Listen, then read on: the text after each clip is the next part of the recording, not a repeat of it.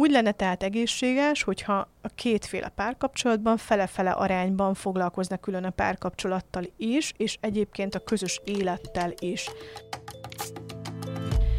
Köszöntök mindenkit, Sereg Tímál vagyok. Ez itt az NLC Szexről, párkapcsolatokról szóló podcastje, a Bárcsak tudtam volna. Ez a Bárcsak tudtam volna podcast, és én Sereg Tímál vagyok, párkapcsolati mediátor és szexológus tanácsadó. A mai adásom egy rendhagyó adás, amiben olvasói levére válaszolok. Ezúttal nincs vendégem, hanem azt a témakört mutatom be jobban, ami az olvasói levél témája, hogy tényleg ki lehet-e herélni a férfit a párkapcsolatban. Először is az olvasói levelet mutatom meg, ami így szól, 33 éves vagyok, és a párommal 5 éve vagyunk együtt. Voltak nehéz időszakaink, de az a fejlődés, amit vártam a párkapcsolattól, végül is megtörtént, eljegyzett, és készülünk az esküvőre. Csak hogy nem vagyok biztos a döntésemben, mert úgy érzem, mintha a gyerekem lenne, és az anyukájának tartana. Mindent én csinálok. Rám hárul minden felelősség, a közös otthonunkban is. Egész nap dolgozom, utána edzek, hazamegyek, és otthon is folytathatom a munkát késő estig, mert semmit nem csinál egész nap. Ő otthonról dolgozik, és egy tányért nem képes maga után elmosni. Emiatt rengeteg a konfliktus köztünk. A szexuális életünk is katasztrófa, havonta körülbelül egy-kétszer kerül rá sor, ami nekem kevés. Azt érzem, hogy azon a területen, ahol megmutathatná, hogy férfi, és lehet rá számítani, azt ő magasról lekakálja. Ilyen a szex például, de a ház körüli tennivalók is, amik férfi erőt kívánnának.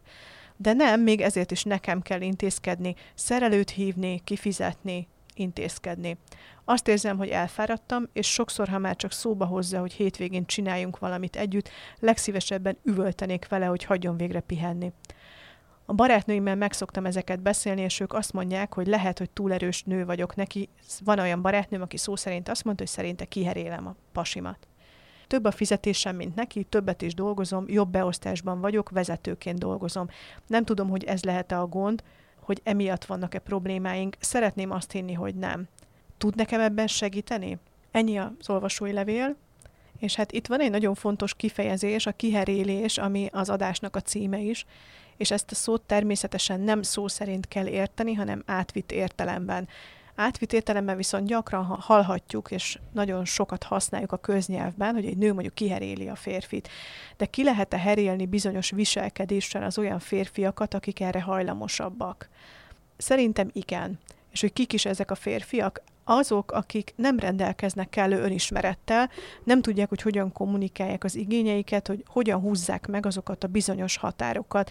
Ez szerintem nem fizikai erőt jelent, hanem önismeretet, ami kiterjed nem csak a kommunikációs képességre, hanem arra is, hogy valójában milyen érzelmi és fizikai szükségletei vannak.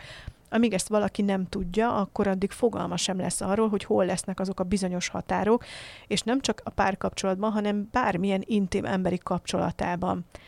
Tehát azok a határok, amiket még el tud viselni, hogy miben tud alkalmazkodni, és mi az, amire határozottan nemet kellene mondania, mert tudja, hogy az hosszú távon számára egy, egy bomlasztó dolog, esetleg a mentális egészségét veszélyeztető dolog. Olvasónknál is ez lehetne a megoldás, hogy ezeket az érzelmi és fizikai szükségleteket tisztázzák, hogy kinek mire van szüksége egy párkapcsolatban, és hogy ezt hogyan tudnák egymással elérni, mit tudnak egymásnak ezeken a területeken nyújtani. Ezt, hogy mik ezek a szükségletek, ezeket később ki fogom fejteni, és részletezni is fogom. Pármondatos segítséget is adok ennek a tisztázásához. Az a párkapcsolati dinamika, ami az olvasói levélben olvasható, az arra utal, hogy ez valahol megbomlott ez a dinamika, és hát valamilyen szinten működik, de nem kielégítő. A levélből úgy látszik, hogy abban a párkapcsolati szakaszban, ami tulajdonképpen a gyakorlati időszak a párok életében, valahol mindketten félresiklottak. A párkapcsolatoknak több szakasza van, és minden kapcsolat átmehet ezeken a szakaszokon, kivéve persze időközben szakításra kerül sor. Az első időszak megfeleltethető annak, mint amikor az édesanyja szoptatja a gyerekét, és igen erős szimbiózisban vannak, a párok közös útján is megfigyelhető, ez a szakasz, tehát egymást etetjük, folyton együtt vagyunk, minden időt, amit csak lehet, együtt töltünk, rengeteget szerelmeskedünk, és ez az időszak nagyon szép és mesés, bár ezt, hogy hogyan éljük meg, és hogy ezt mennyire csodálatosnak éljük meg, ezt a hormonjaik teszik velünk. Ezek azok a bizonyos szerelem hormonok, amik segítik a szexuális életet is.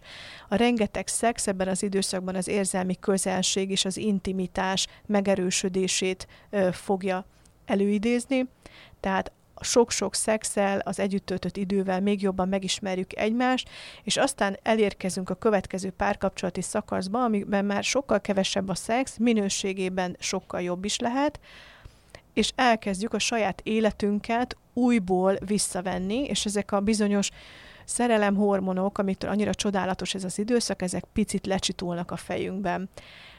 Tehát amikor ennek a becsapós időszaknak, mert ez egyébként tényleg nagyon becsapós, hiszen ebben az első időszakban olyan emberre is azt mondhatjuk, hogy igen, tényleg ő az igaz, és vele akarom leélni az életem, aki később kiderülhet, hogy, hogy ez rossz választás lehet.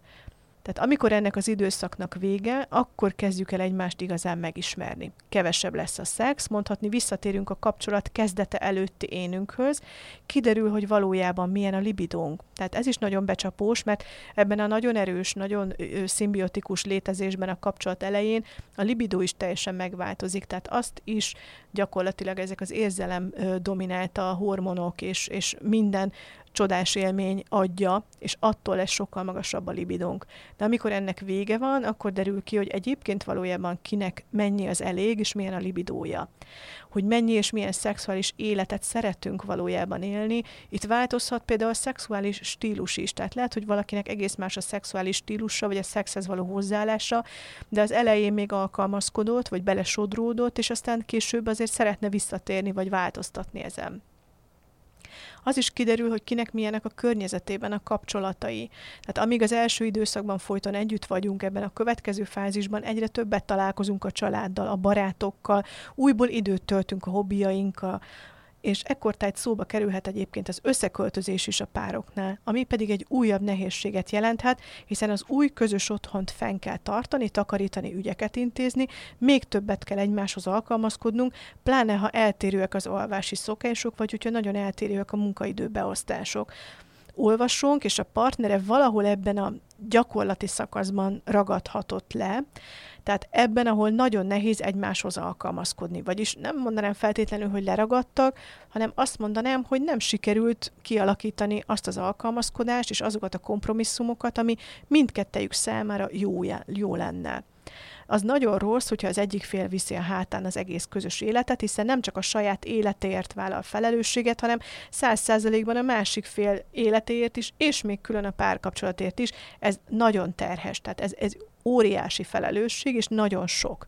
Ez utóbbi kettőnél az lenne az egészséges, ha a párkapcsolatért fele-fele arányban osztoznának, tehát hogy mi történik a kapcsolatban, és hogy egyébként ezt a párkapcsolatot, ha mondom, ezt egy harmadik félként kell elképzelni, tehát foglalkozom magammal, foglalkozom valamennyire a párommal is, és foglalkozom külön a párkapcsolattal is, tehát annak az építésével, tehát időt szánunk arra, hogy együtt legyünk, minőségi időt, tervezünk közös programokat, ebben aktívan részt veszünk mindketten, tehát randizunk, kirándulunk, több élményt szerzünk, nyaralunk, hosszú hétvégéket töltünk együtt, tehát sok-sok olyan programot tervezünk, ami nem csak a Netflix előtt fekvés otthon. Hiszen ezek a közös élmények fogják előre lendíteni a kapcsolatot, és minél több oldalról megismerjük egymást, minél inkább ö, befogadjuk azt, a, hogy a másiknak milyen oldala van, és milyen jellemvonásai vannak, vagy akár hogyan küzd meg a saját félelmeivel, annál jobban mélyülhet a kapcsolat. Ezekre tehát, ha azt mondjuk, hogy párkapcsolat, meg a párkapcsolatért vállalt felelősség, akkor ez így mind ezt együtt jelenti. Úgy lenne tehát egészséges, hogyha a kétféle párkapcsolatban fele-fele arányban foglalkoznak külön a párkapcsolattal is, és egyébként a közös élettel is. Tehát ha ezek eltolódnak, ezek a határok, az azt jelenti, hogy valahol, valakinél valamilyen problémás időszak van, de most ez lehetett átmeneti, mert mondjuk volt betegség, vagy valami, ami ezt gátolta, vagy esetleg olyan párkapcsolati problémák, vagy akár ö, konkrétan mondjuk gyász, tehát egy, egy szülő vagy egy, egy nagyszülő elvesztése, tehát ilyenkor ezek természetesen áthárulnak mondjuk a másik félre, de ezek átmeneti időszakok. Tehát van olyan, hogy mondjuk egy pár tényleg nem szerelmeskedik három hónapig, nem randiznak, nem csinálnak semmit, mert egyéb dologgal kell foglalkozni, vagy nagyon-nagyon stresszes, vagy egzisztenciális válság van, de vissza kell térni tudatosan a közös élethez és annak a minőségének a javítgatásához. A háztartási munkák pedig az a területe egy kapcsolatnak, ami mindenkinél okozhat gondot. pedig egyébként ezeket a legkönnyebb rendezni, tehát azok, akik párterápiára mennek, viszonylag gyorsan ö, tudják rendezni ezt a konfliktus problém, ezt, ezt a probléma halmazt. Ezt meg lehet otthon is oldani úgy, hogy leülnek együtt, és hetente egy konkrét beosztást készítenek, minden apró cselekvése lebontva, hogy ki mit mikor csinál. Ha megengedhetik maguknak, akkor takarítónő, mosogatógép, szárítógép, robotporszívó is segíthet. Érdemes ezek vásárlására nem úgy tekinteni, hogy ezek feleslegesen kidobott pénz, és úristen, mennyire sok, hanem nézzük ezt úgy, hogy ezzel tehermentesítjük magunkat, azt a rengeteg plusz munkát, ami ezekkel járna, azt leveszi valami a vállunkról, egyikünk sem csinálja, és ehelyett végre tudunk egymással foglalkozni, vagy olyan dologgal foglalkozni, ami több figyelmet igényelne egyébként a mindennapokban. Úgy lenne jó, ha lennének konkrét területek, amiket mindenki magára vállal a háztartásban, tehát ha a partner nem tud, vagy egyszerűen nem akar semmilyen szerelést elvégezni a munkában, akkor lehet az ő feladat, hogy ezeket ő intézze, tehát hívjon ő szerelőt, legyen jelen ő a szereléskor, és fizesse ezt ő ki. Azt is jó figyelembe venni, hogy lehetséges, hogy a partnert úgy nevelték a szülei, és most tényleg nem akarom védeni azokat a férfiakat, akik semmit nem csinálnak otthon, de ez tény, hogy akit úgy nevelnek otthon, hogy ő tényleg nem zavarja, ha körülötte hatalmas a kupi, mert ilyen volt az édesanyja, ilyen volt az édesapja, és pláne ha olyanok voltak a szülei, hogy mindent megcsináltak helyette, akkor egyszerűen számára ezt jelenti az otthon. Tehát ami mondjuk lehet, hogy az egyik felet zavarja, hogy mondjuk a csészék nem úgy állnak, és nem erre fordul a füle, az a másik félnek egy hülyeség, mert hát most mit érdekel az engem, én ettől még tök jól érzem magam itthon. Ezek szoktak egyébként, tehát ezek az érzésbeli különbségek okozhatnak nagyon sok párnál problémát a háztartással kapcsolatban. Ezért is jó lenne elmondani, és erre kitérni egy külön beszélgetésben az olvasónknak, hogy ha rend van és tisztaság van, és minden rendben van a lakásban, azt, hogy ő szeretné, akkor ez milyen érzést ad neki? Mert lehetséges, hogy itt az érzéseket kellene megfogalmazni, hogy mi az, ami jó lenne, milyen pluszt érzést ad az életéhez az, ha hazamegy, és mondjuk nagyjából rend van, vagy ha nem neki kell mindent megcsinálnia. Ha meg tudja ezeket válaszolni, akkor érdemes lenne azt a kérdést is feltenni, hogy azok miatt, amik miatt rendszeresen vitáznak, van-e azok közt olyan dolog, ami ha nem úgy van, ahogy ő szeretné, azaz nem pont ott van a kedvenc bögre, vagy a só, ahol ő látni szeretné. Képes-e nyugodtan aludni?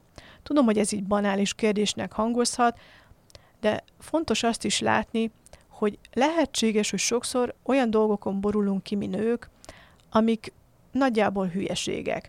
Mert mondjuk valaki felidegesített, egyébként is stresszes volt a munka, sok dolog van, ami miatt főhet a fejünk, és akkor ha hazamegyünk, még ott sincs minden rendben. És lehet, hogy inkább csak ezek az érzések azok. Tehát ez a jó lenne, ha minden rendben lenne, legalább otthon legyen rendben, mert akkor mondjuk jobban tudok gondolkodni, vagy jobban tudok koncentrálni, vagy, vagy úgy érzem, hogy akkor végre hazaértem, vagy otthon megnyugodhatok. Tehát ezeket az érzéseket kellene megfogalmazni, és onnan megközelíteni azt, hogy egyébként tényleg van-e olyan dolog, amit elvárunk a másiktól, hogy megcsinálja, vagy az úgy legyen, és ugye ha az nincs úgy, akkor tudok-e nyugodtan aludni. Ebből kiderülhet, hogy mi az, amiből tudunk engedni. És itt már már is beléptünk akkor arra a területre, hogy együtt tudunk működni, hiszen fogunk tudni valamiben alkalmazkodni egymáshoz. Nagyon-nagyon nehéz együtt élni valakivel. Tehát aki azt mondja, hogy könnyű, az, az talán sosem próbálta még azt, hogy több emberrel megpróbáljon együtt működni. Nyilván itt a kollégisták előnyben vannak ilyenkor, de ezt most csak zárójelbe jegyzem meg a párkapcsolatok vitái tényleg nagyon sokszor ennyire banálisak lehetnek. És ha most elképzeljük azt a jelenetet, hogy valaki hazamegy, és nem úgy van minden, ahogy ő szeretné, vagy ahogyan ő elvárja, és nem úgy működik a közös élet otthon a háztartásban, ahogy ő ezt így a fejében nagyon szeretné működtetni, tehát ebből rengeteg apró kis vita, bevihetünk úgymond a kommunikációba horgokat, tehát beviszek egy gyomrost a másiknak, hogy mert ezt se csináltad meg, látod, erre se vagy képes. Tehát jönnek a becsmérlő, csúnya megjegyzések, amikkel el lehet mélyíteni bármilyen vitát, és innentől kezdve pedig már is jön, hogy egy ilyen elég erős konfliktus halmazban benne vagyunk. Ha most minden nap van veszekedés abból, hogy ki mosogatott el, meg ki nem mosogatott el, meg hol vannak a szennyes, miért nincsen a szennyes tartóban a szennyes, akkor igen, tehát azt tudom mondani, hogy hosszú távon ki lehet herélni egy férfit. Miért? Mert ha állandóan stressz van, és a párkapcsolatban folyamatosan fennálló veszekedések vannak, és mindig ezt jellemzően egyik fél kezdi, és a másik kvázi passzívan próbál ebben valamennyire részt venni, vagy próbál nem részt venni, akkor ez egy elég erős stresszt okozhat mindkettejükben. A stressznek pedig van egy olyan hatása, hogyha a stressz hormonok életbe lépnek, és ö, túlélő, vagy, vagy éppen ezt a fussak el, fussak üssek ö, típusú reakciót váltja ki, akkor ez bizony a libidót teljesen tönkrevágja. Ilyenkor van az, hogy az a férfi, az nem biztos, hogy akar annyit és úgy szerelmeskedni, ahogyan egyébként mondjuk az a nő szeretné. Akkor van probléma, hogyha az egyik fél stresszlevezetésként mondjuk egy jó veszekedés után nagyon szeretné a szexet erre használni, de a másik fél pont, hogy az ellenkezőjét éli meg, egyáltalán nem akarja stresszlevezetésként használni a szexet, sőt rá se bír gondolni, és elege van már ebből, hogy állandóan veszekedések vannak. Tehát ezzel így hosszú távon valóban egyébként ki lehet csinálni egy férfit, és ki lehet kvázi herélni. Ha kiherélés kifejezése alatt azt értjük, hogy, hogy nem fog tudni úgy működni férfi ereje teljében, nem csak az ágyban, hanem akár a férfi helyét sem találja meg, és ezt a férfi kötelesség tudatát sem tudja megtalálni egy nő mellett. Tehát a rendszeres vitákkal, veszekedésekkel el lehet érni azt a partnernél, hogy ő azt érezheti, hogy nem elég jó, és ennek a nőnek semmi nem elég jó. Sokan úgy veszekednek, hogy nem a partner bizonyos viselkedését kritizálják, hanem az egész személyiségét utasítják el. Tehát ilyenkor mit csinálunk? Azt mondjuk a másiknak, hogy figyelj, te így nem vagy oké. Okay. Tehát valójában nyilván nem ezt fogalmazza meg, de ahogy veszekszünk egymással, ahogy üvöltözünk egymással, az egész személyiségét utasítjuk el. És ez az, ami a legnagyobb konfliktusokat okozza. Hiszen ezzel azt üzenjük, hogy ő úgy, ahogyan van, nem jó nekünk. Ez beletaszíthatja egy cselekvésképtelen helyzetbe a férfit, pláne ha az a szituáció áll fenn, hogy a nő többet keres, jobb pozícióban dolgozik, tehát egyszerűen jobb mindenben, mint a férfi, ő pedig el van azzal a gondolatmenetével, hogy ő nem elég jó, ő kevés.